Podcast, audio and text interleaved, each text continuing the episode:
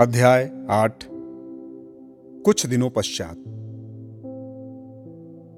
कुछ दिनों पश्चात, जब भय पैदा करने वाली हत्याओं का प्रभाव कम हुआ, तब कुछ जानवरों को याद आया, या ऐसा लगा, जैसे उन्हें याद आया कि छठवा आदेश था कि कोई जानवर कभी किसी दूसरे जानवर को नहीं मारेगा।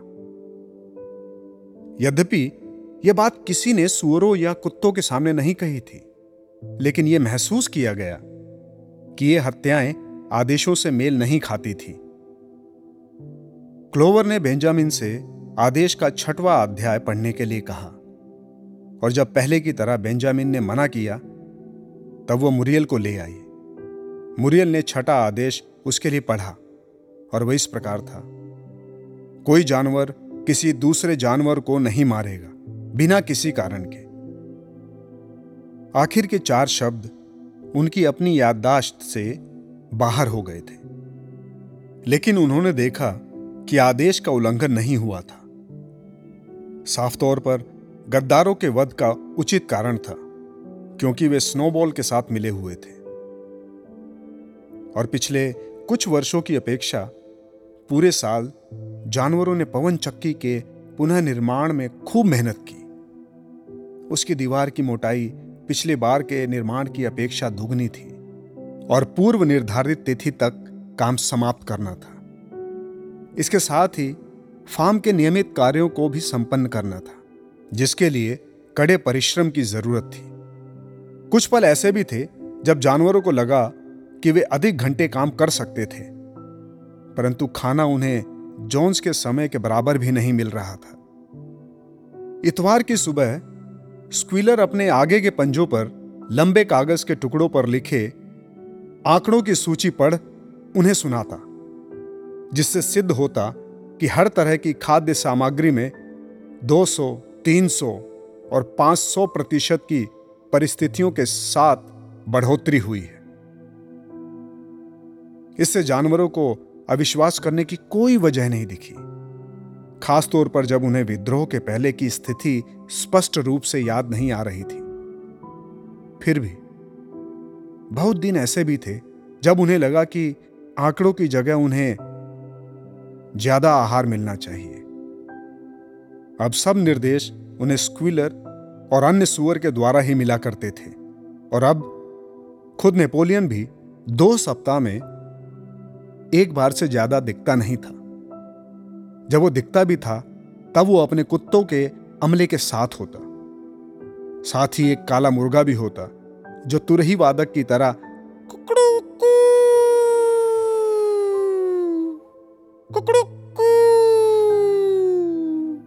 करते हुए उसके आगे आने की सूचना देता। इसके बाद नेपोलियन अपना भाषण देता। यह कहा जाता कि फार्म हाउस के भीतर भी नेपोलियन दूसरों से अलग कक्ष में रहता था और वो अपना भोजन भी अकेले करता। जहाँ दो कुत्ते उसकी सेवा में रहते और वे हमेशा बैठक में कांच की अलमारी में रखी क्राउन डर्बी खाने की थाली पर ही भोजन करता। यह घोषणा की गई कि दो वार्षिक उत्सव के अलावा नेपोलियन के जन्मदिन के अवसर पर भी बंदूक की गोली दागी जाएगी। अब नेपोलियन को केवल नेपोलियन कहकर नहीं पुकार सकते थे। अब हमेशा औपचारिक रूप से उसके लिए संबोधन होता, हमारे नेता, कॉमरेड नेपोलियन। अन्य सुअर चाहते थे कि उन्हें निम्न उपाधियों से भी पुकारा जाना चाहिए। जैसे, सभी जानवरों के पिता, मानव जाति का भय भेड़ों का रक्षक बत्तकों का दोस्त अलावा अलावा स्क्विलर की आँखों से आँसू गालों से होकर बहते रहे।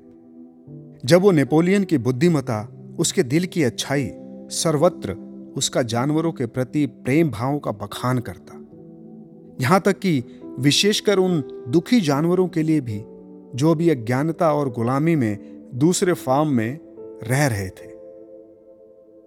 ये एक आम बात हो गई थी कि हर उपलब्धि और प्रत्येक भाग्योदय के चक्र का श्रेय सिर्फ़ नेपोलियन को दिया जाता।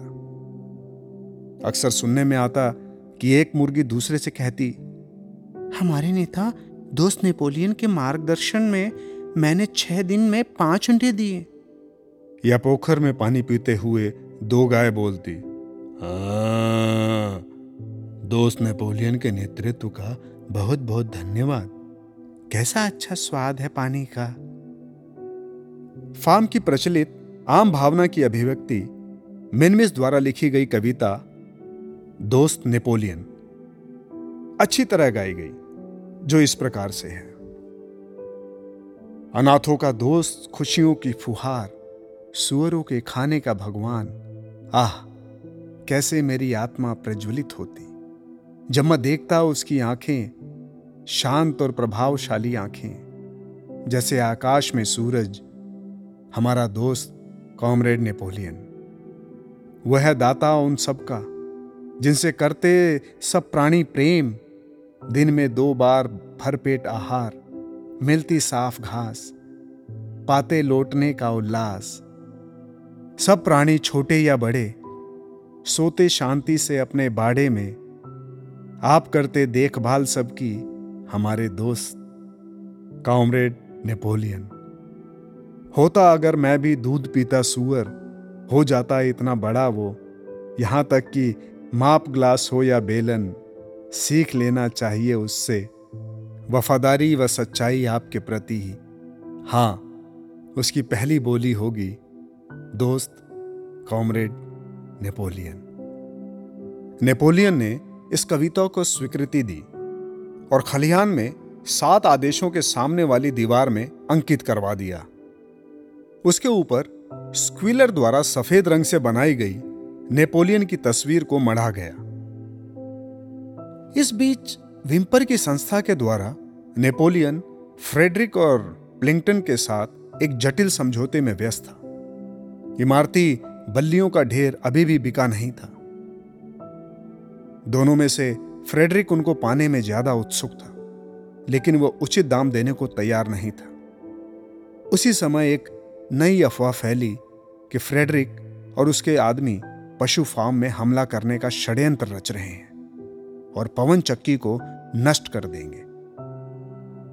जिसके निर्माण ने उनके अंदर घोर ईर्ष्या पैदा कर दी थी। पता चला था कि स्नोबॉल अभी भी पिंचफील्ड फार्म के अंदर ही छिपा हुआ था। ग्रीष्म ऋतु के मध्यान्ह में जानवरों के बीच खलबली मच गई।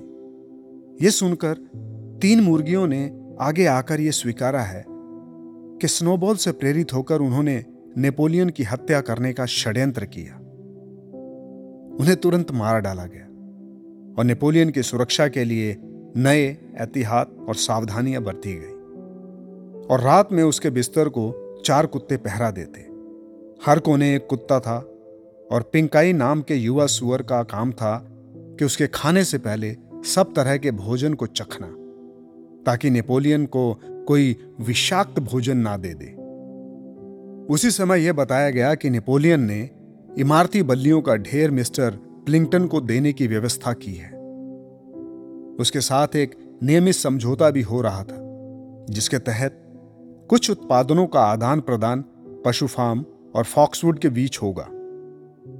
नेपोलियन और प्लिंगटन के बीच के रिश्ते बहुत कुछ दोस्ताना हो गए थे। हालाँकि सब चीज़ों का संचालन विम्पर के द्वारा हो रहा था। जानवर प्लिंगटन पर एक आदमी होने की वजह से अविश्वास करते, पर फ्रेडरिक की जगह उसको वरीयता देते, जिससे उन्हें डर और घृणा थी।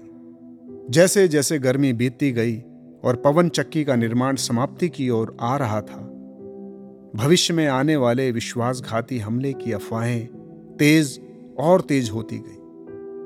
ऐसा कहा जा रहा था कि फ्रेडरिक की मंशा उनके विरुद्ध बीस बंदूकधारी लोगों को लेकर आने की है। उसने पहले से ही न्यायाधीश और पुलिस को रिश्वत दे रखी है, ताकि जब उसको पशु फार्म के स्वामित्व वाले दस्तावेज़ मिलेंगे तो वे उससे कोई प्रश्न नहीं पूछेंगे। और यही नहीं पिंच फ़ील्ड से भयानक कहानियों की खबरें मिल रही थी कि फ्रेडरिक जानवरों पर किस तरह के जुल्म करता है? उसने कैसे बूढ़े घोड़े को चाबुक मार मार कर उसकी हत्या कर दी? उसने गायों को भूखा मार दिया और उसने कुत्तों को आग में फेंक कर मार डाला।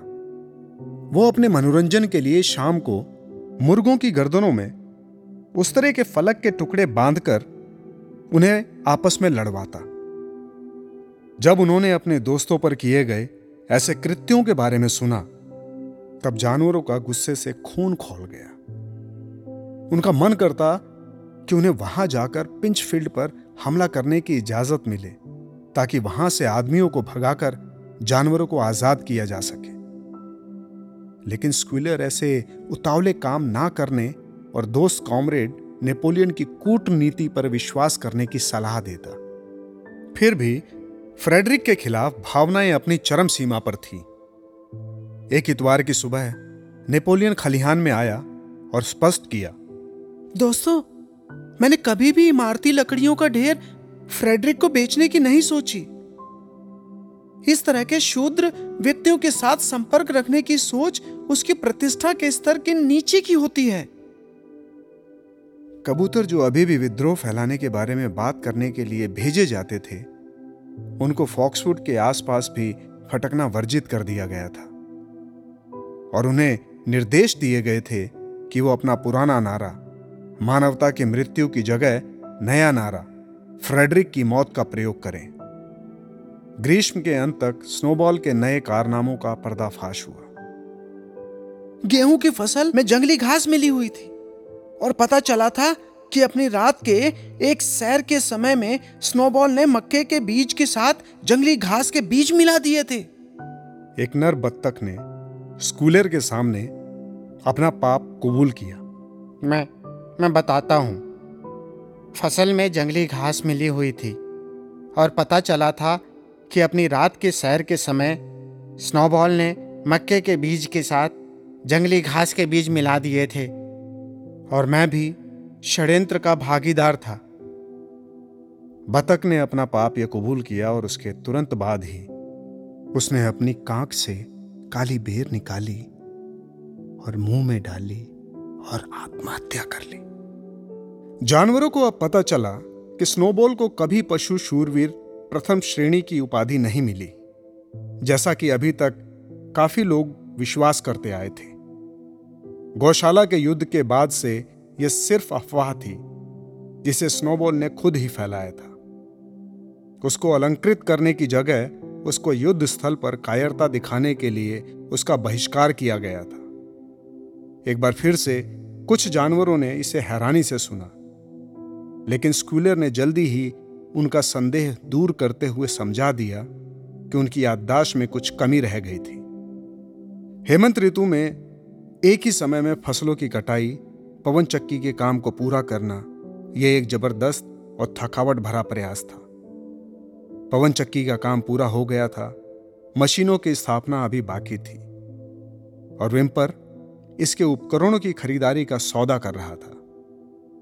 हालाँकि ढांचा तैयार था, हर मुश्किल की घड़ी में खराब, अनुभवहीनता, प्राचीन औज़ार, दुर्भाग्य और स्नोबॉल की गद्दारी के बावजूद काम अपने तय समय पर पूरा हो गया था। थके हुए, लेकिन गर्व के साथ जानवर अपने इस श्रेष्ठ कृति के चारों तरफ़ चलकर निहार रहे थे, जो उनकी आँखों की पहली बार के निर्माण से ज़्यादा खूबसूरत लग रही थी। और तो और, दीवारें भी दो गुना मोटी थी। बारूद के विस्फोट के सिवा इसको कोई भी नहीं गिरा सकता। और जब उन्होंने सोचा कि कैसे उन्होंने मेहनत की है कौन कौन से निराशाजनक परिस्थितियों से वो ऊपर उठे हैं और उनकी ज़िंदगी में कितना बड़ा परिवर्तन आएगा। जब पंखे चलेंगे और डायनमो शुरू होकर काम करने लगेगा। जब उन्होंने ये सब सोचा, तब उनकी थकावट गायब हो गई और वे सब जीत की चित्कार करते हुए पवन चक्की के चारों तरफ़ नाचने लगे। खुद नेपोलियन अपने कुत्तों के साथ आया और अपने पूर्ण हुए काम का निरीक्षण किया। उसने व्यक्तिगत रूप से जानवरों को उनकी सफलता पर मिली बधाई की घोषणा की कि मिल का नाम अब नेपोलियन मिल होगा। दो दिन बाद खलिहान में जानवरों की विशेष सभा बुलाई गई। वे आश्चर्य में रह गए जब नेपोलियन ने बताया, मैंने इमारती लकड़ियों का ढेर फ्रेडरिक को बेच दिया है। कल फ्रेडरिक की गाड़ी आएँगी और उनको ले जाएँगी। प्लिंगटन की दोस्ती के दौरान पूरे वक्त नेपोलियन वास्तव में फ्रेडरिक के साथ गुप्त समझौता करने में लगा था। तब फॉक्सवुड के साथ सारे रिश्ते तोड़े जा चुके थे। अपमानित करने वाले संदेश प्लिंगटन को भेजे जा चुके थे और कबूतरों को पिंचफील्ड फार्म जाने पर मना कर दिया गया था। अपना नारा फ्रेडरिक की मौत की जगह प्लिंगटन की मौत करने को कहा गया।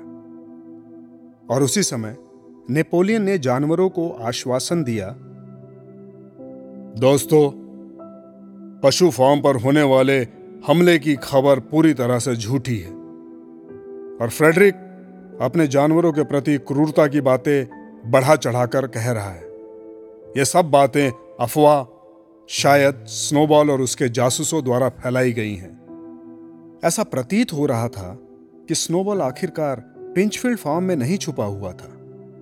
और वास्तव में वो वहाँ अपनी ज़िंदगी में कभी गया ही नहीं था। ऐसा कहा जा रहा था, वो फॉक्सवुड में है, वहीं रह रहा है, काफ़ी ऐशो आराम के साथ। असल में वो पिछले कई वर्षों से प्लिंगटन में भाड़े का सिपाही था। नेपोलियन की चतुराई की वजह से सभी सुअर हर्षोन्माद में थे। प्लिंगटन के साथ दोस्ताना दिखाव करके फ्रेडरिक को उसने मजबूर कर दिया, अपना दाम 12 पाउंड बढ़ाने का। स्क्वीलर ने कहा नेपोलियन की श्रेष्ठ दिमागी गुणवत्ता इस बात से झलकती है उसने किसी पर भी विश्वास नहीं किया फ्रेडरिक पर भी नहीं। फ्रेडरिक लकड़ियों का भुगतान चेक से करना चाहता था जो एक कागज़ का टुकड़ा मात्र था जिसमें मूल्य चुका देने का वचन लिखा हुआ था लेकिन नेपोलियन उससे ज़्यादा चतुर था। उसने मांग की, भुगतान पाँच पाउंड के नोटों से हो, जो उसे लकड़ियाँ उठाने से पूर्व मिल जाए। फ्रेडरिक ने भुगतान पहले ही कर दिया था, और पवन चक्की के कल पुर्जे खरीदने के लिए वो रकम काफ़ी थी। इसी दौरान इमारती लकड़ी को तेज़ी से ले जाया गया। जब वो सब चली गई, तब खलिहान में दूसरी विशेष सभा जानवरों के लिए हुई, जहाँ उन्होंने फ्रेडरिक के दिए हुए बैंक के नोटों का निरीक्षण किया। खूबसूरती से मुस्कुराते हुए और अपने पदक पहने हुए नेपोलियन पुआल के बिस्तर पर बने चबूतरे पर विराजमान था और उसके बगल में चीनी मिट्टी की थाली में सुव्यवस्थित धन रखा था, जिसे फार्म हाउस की रसोई से लाया गया था। जानवर उसको जी भर देखते हुए उसके पास से निकलते चले गए और बॉक्सर ने अपने नथुने बढ़ाकर बैंक के नोटों को अच्छी तरह से सूंघा और हल्की फुल्की सफ़ेद वस्तु उसके सांस से थोड़ी हिली डुली और तीन दिन बाद वहाँ भयानक हल्ला गुल्ला हुआ। पीले पड़ चुके चेहरे के साथ विम्पर साइकिल पर दौड़ता हुआ आया। आँगन में उसको फेंका और सीधे फार्म हाउस के अंदर भागा। दूसरे ही क्षण नेपोलियन के घर से दम घोटने वाली क्रोध से भरी चिंगाड़ सुनाई पड़ी। क्या हुआ था? इसकी खबर जंगल की आग की तरह पूरे फार्म में फैल गई। बैंक नोट नकली थे। फ्रेडरिक को लकड़ियाँ मुफ़्त में ही मिल गई थी। नेपोलियन ने तुरंत सब जानवरों को बुलाया और कठोर आवाज़ में फ्रेडरिक को मृत्यु दंड की सजा सुनाई। उसने कहा कि गिरफ्तारी पर फ्रेडरिक को ज़िंदा उबाल दिया जाएगा। इस विश्वासघाती कृत्य के बाद निकृष्टतम या सबसे बुरे की उम्मीद करनी चाहिए। फ्रेडरिक और उसके आदमी पहले से अपेक्षित हमला कभी भी कर सकते हैं। फार्म के आते हुए हर रास्ते पर पहरेदार लगा दिए जाएँ और साथ ही कबूतरों को मैत्रीपूर्ण संदेश के साथ फॉक्सवुड भेजा जाए। और इस उम्मीद में कि प्लिंगटन के साथ फिर से सौहार्दपूर्ण रिश्ते बन सके। दूसरी सुबह ही हमला हो गया। जब जानवर नाश्ता कर रहे थे, वहाँ पहरेदार भागते हुए आए। खबर लेकर आए कि फ्रेडरिक अपने साथियों के साथ पाँच बंद फाटकों से अंदर आ चुका है। निडरता से जानवर उसको मुँह तोड़ जवाब देने के लिए निकल पड़े, लेकिन इस बार उनको सरलता से विजय हासिल नहीं हुई। जैसी गौशाला युद्ध में हुई थी। वहाँ पंद्रह आदमियों के बीच करीब आधा दर्जन बंदूकें थी। और जैसे ही वे पचास कोस पास आए, उन्होंने गोली चलानी शुरू कर दी। जानवर भीषण विस्फोट और तेज गोलीबारी का सामना नहीं कर पाए और नेपोलियन की तमाम कोशिशों के बाद और बॉक्सर के लंबे भिड़ंत के बाद उन्हें पीछे हटना ही पड़ा। उनमें से बहुत पहले से ही घायल हो चुके थे। उन्होंने फार्म की इमारतों में शरण लिया और दरार और छोटे छिद्रों से सावधानी पूर्वक झांकने लगे। पूरा बड़ा सा बागवान पवन चक्की के साथ अब दुश्मनों के हाथ में था। कुछ देर के लिए नेपोलियन भी असहाय लग रहा था। बिना किसी शब्द के वो ऊपर नीचे तेज़ी से चल रहा था और उसकी पूंछ कड़ी हो गई थी। और बीच बीच में फड़क रही थी। फॉक्सवुड की तरफ़ आतुर निगाहें डाली जा रही थी। यदि प्लिंगटन और उसके लोग उनकी सहायता करें तो इस दिन भी जीत मिल सकती है। लेकिन इसी क्षण चार कबूतर, जिनको एक दिन पहले भेजा गया था, वो लौटे, उनमें से एक प्लिंगटन से एक कागज़ का टुकड़ा लेकर आया और उसमें लिखा हुआ था, तुम्हारे साथ ऐसा ही होना चाहिए। इस बीच फ्रेडरिक और उसके लोग पवन चक्की के सामने रुके। जानवर उनको देख रहे थे और उनके बीच हताशा की मर्म ध्वनि फैल गई। दो आदमियों ने लोहे की छड़ और लोहार का हथौड़ा निकाला। वो पवन चक्की को मारकर गिराने ही वाले थे। असंभव! नेपोलियन चीखा। उसके लिए हमने दीवार को बहुत मोटा बनाया है। वो इसको हफ़्ते भर में भी नहीं गिरा पाएँगे। हिम्मत रखो दोस्तों। लेकिन बेंजामिन उन लोगों की गतिविधियाँ बड़े ध्यान से देख रहा था। दोनों लोहे की छड़ों और हथौड़ों से पवन चक्की की नींव पर एक बड़ा सा सुराख कर रहे थे। धीरे से और कुछ कौतुकता से बेंजामिन ने अपना लंबा थूथन हिलाया। मैंने ऐसा ही सोचा था। क्या तुम्हें नहीं दिख रहा? वे क्या कर रहे हैं? कुछ पल में ही वे उस सुराख में बारूद भर के विस्फोट कर देंगे। डरे हुए जानवर इंतज़ार करने लगे। इमारतों की शरण से बाहर निकलना अब नामुमकिन था। कुछ मिनटों के बाद लोग सब दिशाओं में भागते दिखे। फिर वहाँ एक कर्णभेदी गर्जना हुई। कबूतर हवा में चक्कर काटने लगे और नेपोलियन के अलावा सब जानवर पेट के बल ज़मीन पर लेट गए और अपने चेहरे छिपा लिए। जब वे दोबारा उठे तो वहाँ पवन चक्की हुआ करती थी। वहाँ काले धुएँ के बादल घिर गए। धीमे धीमे उसे हवा बहा के ले गई। लेकिन अब पवन चक्की का अस्तित्व समाप्त हो चुका था। इस दृश्य से जानवरों का खोया हुआ साहस वापस आ गया। कुछ पल पहले का डर और निराशा की जगह अब उनका क्रोध था। ऐसे घृणित और तुच्छ कृत्य के खिलाफ। बदले की एक शक्तिशाली चीख गुंजायमान हुई और अगले निर्देश का इंतज़ार किए बिना ही आक्रमण करने के लिए सीधे दुश्मन की ओर अग्रसर हो चले। इस समय उन्होंने क्रूर गोलियों की परवाह नहीं की, जो उन पर ओलावृष्टि की तरह पड़ रही थी। यह एक वहशी और पीड़ादायक युद्ध था। लोग बार बार गोली दाग रहे थे और जानवर पास आते। तब उन्हें छड़ी और भारी जूतों से मारते। एक गाय, तीन भेड़ और दो बत्तखें मारी गई और लगभग सभी के सभी घायल हो गए। नेपोलियन भी, जो जंगी कार्यवाही का संचालन पीछे से कर रहा था, गोली से उसकी पूंछ का छोर खंडित हो चुका था। लेकिन आदमी लोग भी सही सलामत नहीं रह सके। उनमें से तीन के सिर टूट गए थे, बॉक्सर के खुरों के प्रहार से। दूसरे का पेट गाय के सिंगों द्वारा फाड़ दिया गया। जेस्सी और ब्लू बेल ने अन्य की पतलूने ही निकाल ली थी, और जब नौ कुत्ते, जो नेपोलियन के अपने अंगरक्षक थे, जिन्हें उसने चक्कर लगाकर झाड़ियों की आड़ से हमला करने का निर्देश दिया था तब उन्होंने अचानक आदमियों के पास आकर आक्रामक ढंग से भौंकना शुरू किया तो उनमें घबराहट फैल गई। उन्होंने देखा कि वे खतरे से घिर रहे हैं। फ्रेडरिक ने चिल्लाकर अपने साथियों को समय रहते बाहर निकलने को कहा और दूसरे ही क्षण कायरता से अपनी जान बचाकर भागने लगे। खेत के अंत तक जानवरों ने उनका पीछा किया।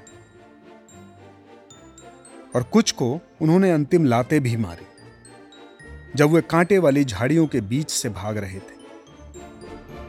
वे जीत गए थे, लेकिन वे थके थे और खून से लथपथ थे और धीरे से लड़खड़ाते हुए वापस फार्म की ओर चले।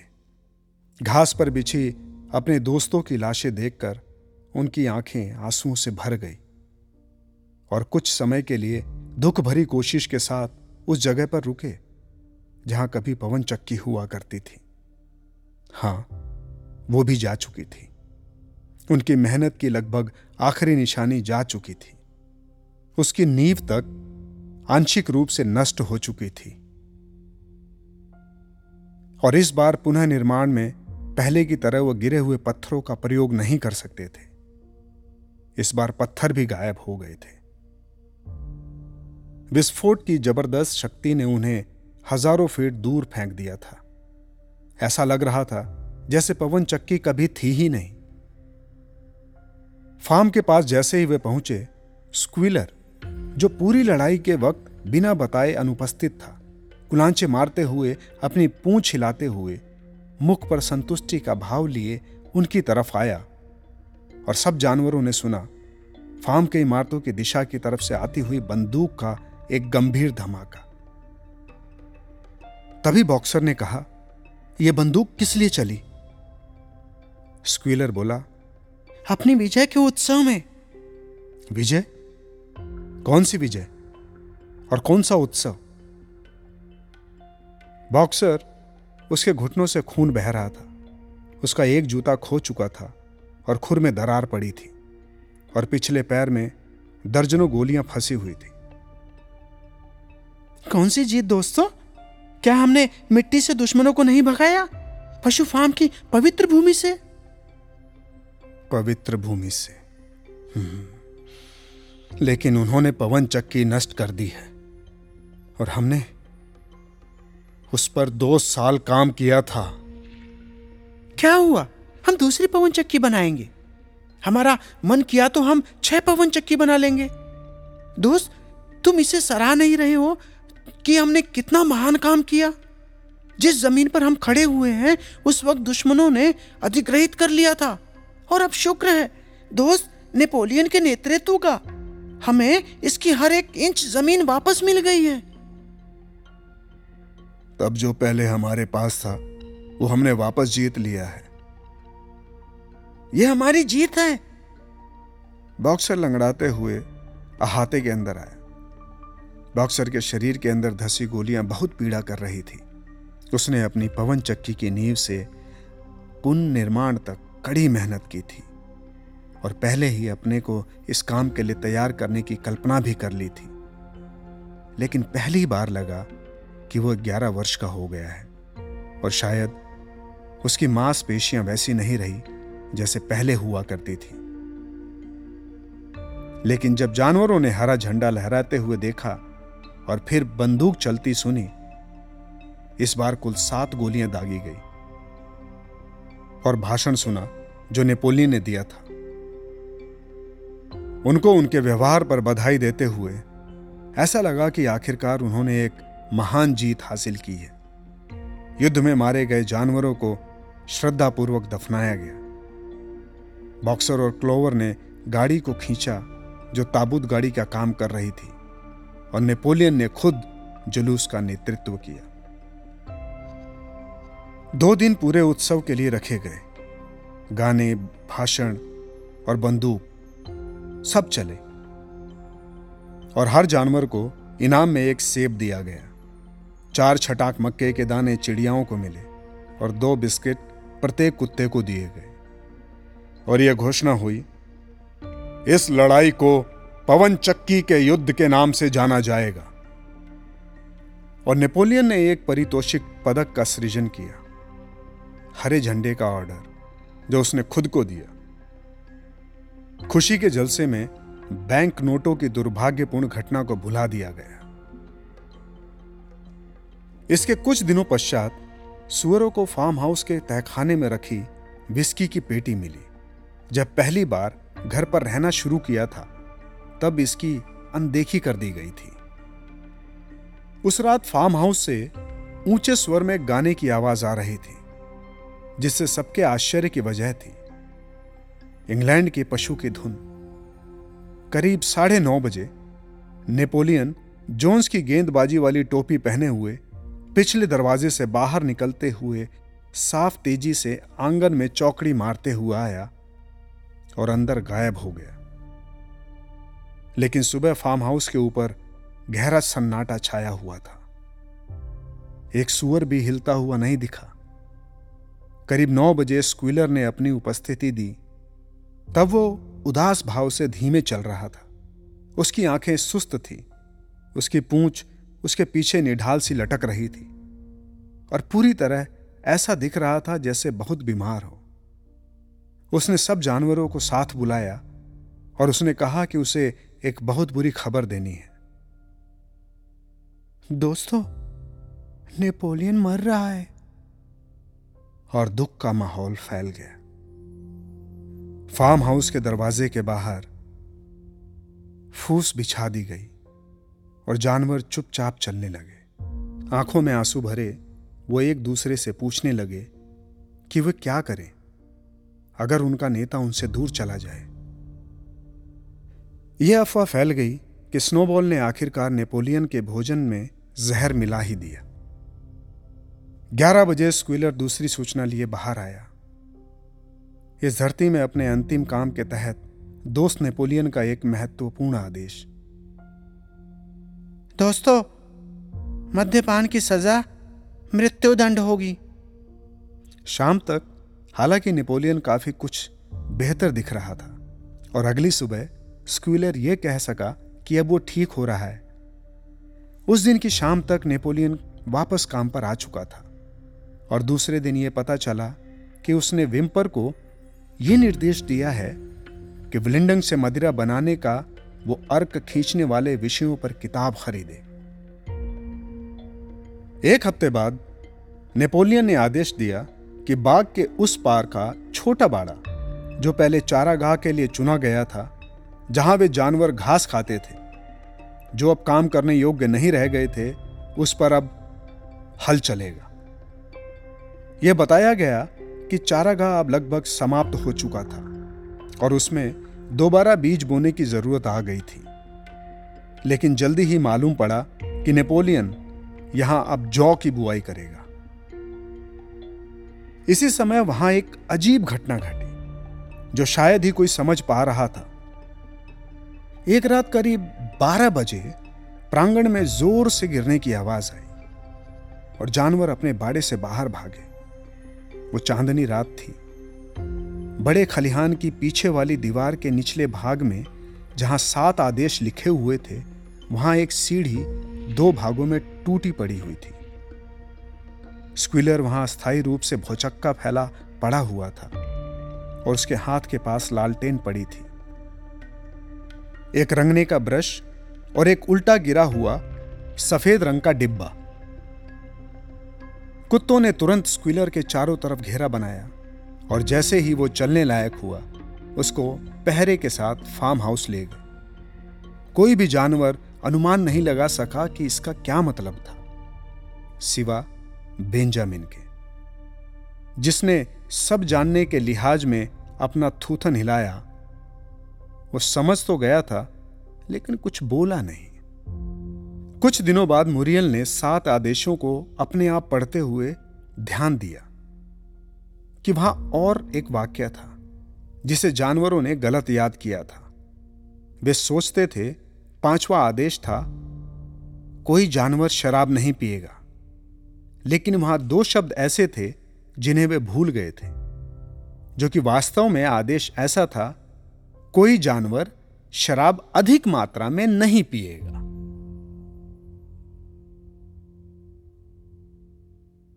ऐसी ही इंटरेस्टिंग किताबें कुछ बेहतरीन आवाजों में। सुनिए सिर्फ़ ऑडियो पिटारा पर। ऑडियो पिटारा सुनना ज़रूरी है।